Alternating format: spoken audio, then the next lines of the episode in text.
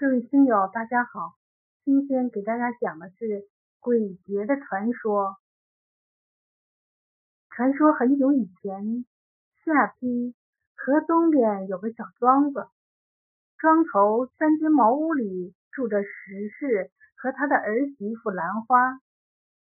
兰花十八九岁，刚嫁过来那年，先是公公上山砍柴时不幸身亡。接着丈夫病死，一家只剩下两个寡妇。石氏经受不住打击，病倒在床。偏赶上这一年春旱秋涝，颗粒无收，家里仅有的粮食都卖了，也凑不够钱给石氏看病。兰花只好每天外出乞讨，要口干的就留给婆婆，自己。只喝点鸡汤充饥。大三年，饭难要。这一天，兰花从一大早到晌午，只要到半块糠菜饼子和半碗野菜汤。她想赶回家伺候婆婆吃药吃饭，可饿得实在迈不动步了，就想先把。野菜汤喝了，刚张开嘴，忽听一阵微弱的呻吟声传来。只见路边有位面黄肌瘦的老奶奶靠在树下。老奶奶哆哆嗦嗦地说：“闺女，俺饿了三天了，你能不能……”兰花心地善良，赶忙来到了老奶奶跟前，把菜汤端到了她的嘴边。老奶奶接过碗，几口就把菜汤喝光了，又把碗舔了舔，说：“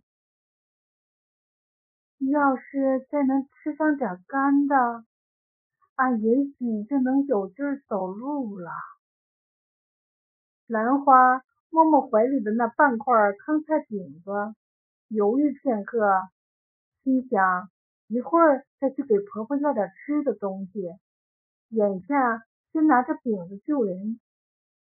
兰花从怀里掏出菜饼子，递给了老奶奶。老奶奶伸手接过，三口两口就吞下肚，差点噎着。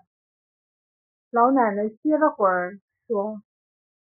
闺女，今天多亏你救了俺一命，可吃了这顿还不知道下顿怎么办。哎，早晚还不是饿死。谢谢你了，你赶紧走吧。话没说完，老奶奶已满脸是泪。兰花。听老奶奶这样说，心一酸，也跟着掉下泪来。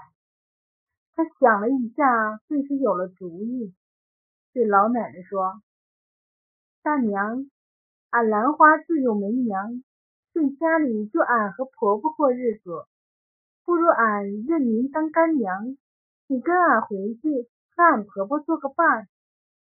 反正俺一个娘也是伺候，两个娘也是伺候。”以后兰花就有两个娘疼了。老奶奶拉着兰花的手说：“孩子，这大灾之年，你不怕多个累赘？俺以后要饭跑快点就是了。干娘，你坐着等俺，俺再到东庄去给婆婆要点吃的。”过了一会儿，兰花讨饭回来。搀着干娘一起回了家。石氏见兰花给他带回了一个说话的伴儿，很高兴。但多了口人，日子过得更艰难了。每天天不亮，兰花就挎着讨饭的篮子出村了，走东庄串西庄，一天要跑上几十里。回家来，她还要伺候婆婆和。干娘又得相喜缝补，日子一天天过去。两位老人在兰花的照顾下，身子渐渐好了起来。可兰花连累带饿，身体一天不如一天。这天夜里，干娘等兰花把食事伺候睡下后，便招招手，把兰花叫到了院中，说：“兰花呀，俺到你家已经有三七二十一天了。”功德圆满了，实话对你说吧，俺本是观音座前的仙鹤侍女，奉观音菩萨法旨前来访查孝善之人，你就是俺要找的人，俺把有求必应时交给你。说着，手一伸，只见他掌上有一块巴掌大、三指多宽的金石板。他接着说：“别看他小，只要你对他说，请你救苦救难，他就能立刻变宽变长，要什么有什么。记住，这石板的事儿只能你一个人知道。如你说出去啊，则命不久矣。”说完，就化作仙鹤飞走了。兰花。手捧石板来到了自己的房里，把石板放在地上，双手合十，对石板拜了三拜，说：“求你救苦救难。”话音未落，只见金光一闪，小石板唰的一下长到了六尺长、三尺宽。兰花又说：“请测粮食布匹。”只见一阵金光过后，石板上果然堆满了粮食、谷物和布匹。第二天，当兰花把香喷喷的饭菜和连夜赶制的新衣送到了石氏眼前时，石氏疑惑地问：“这都是从哪儿来的呀？还有我那个老姐姐呢？”兰花说。昨晚干娘的弟弟来了，就把干娘连夜接回了家。干娘的弟弟很有钱，只是一直在外做生意。他见我对干娘好，便送来很多钱粮布匹，并说要多接济乡邻，安抚好时事。兰花又把粮食、钱等物品挨家挨户给乡邻送去。并告诉乡亲们，有困难尽管找俺，俺干舅舅要俺帮他做功德呢。这事儿一传十，十传百，方圆百里的穷苦人听说兰花善良物的事儿，都纷纷的拥到兰花家的门口，排起了长队。兰花从早到晚，忙得饭也顾不上吃，人们要什么？他就从屋里给人拿什么。人们都说兰花是救苦救难的活菩萨。看见穷乡邻有饭吃，有衣穿，兰花心里比吃了蜜还甜。人一高兴，再加上不用外出讨饭了，兰花慢慢变得美丽漂亮了。发如乌云，眉似弯月，腰如杨柳。脸赛桃花。当地有个大财主叫胡林，早就听说兰花给穷人送粮送物的事，现在又见兰花变得这么美，就多次找媒人上门提亲，想纳兰花为妾，但都遭到了兰花婆媳的严词拒绝。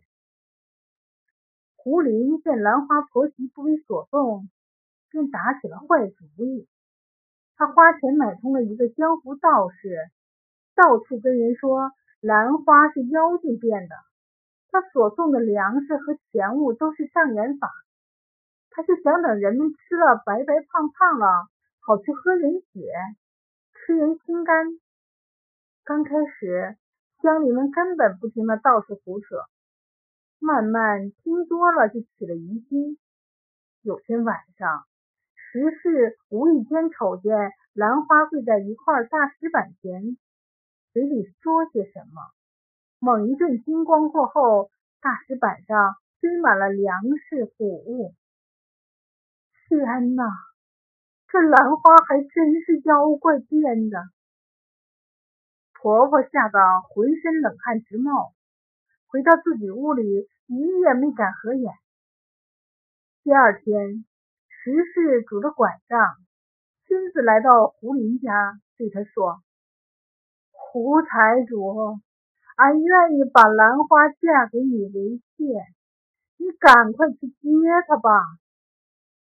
胡林高兴的不得了，立即带着人到兰花家去娶亲了。兰花见胡林来了，后面还跟着石氏，知道婆婆对她起了疑心，可又不能跟婆婆说明真相，她死活不肯上吊，胡林就硬抢。这时，乡亲们听到兰花的哭喊声，都围了过来，可没人出面阻拦。他们怕兰花真是妖精。兰花没办法，只得猛地推开抓住他的人，大声的哭着说：“娘啊，乡亲们，你们都上了胡林的当啊！实话对你们说吧。”俺上次带回家的老奶奶是仙鹤变的。观音见俺们这一帮百姓有难，特让他给俺一块石板，让俺向石板要粮要物，分给乡邻。只是叫俺不能把这事说出来，一旦有第二个人知道，俺就会死。但俺不怕死。只是怕俺一死，就再没人给乡里们分粮分物了，也没人孝敬婆婆了。说着，掏出了小石板给众人看，这就是观音菩萨让仙鹤给俺的石板。俺话没说完，兰花一下子倒在地上，气绝身亡。就在此时。忽然狂风大作，飞沙走石，小石板从兰花手上飞了出来，变得有六七尺长，三尺多宽，向胡林和道士狠狠地砸了下来。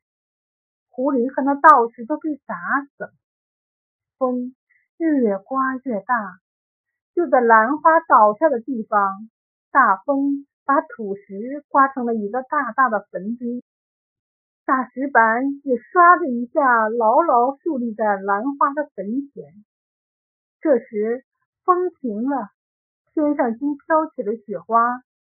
不大一会儿，整个世界一片白色。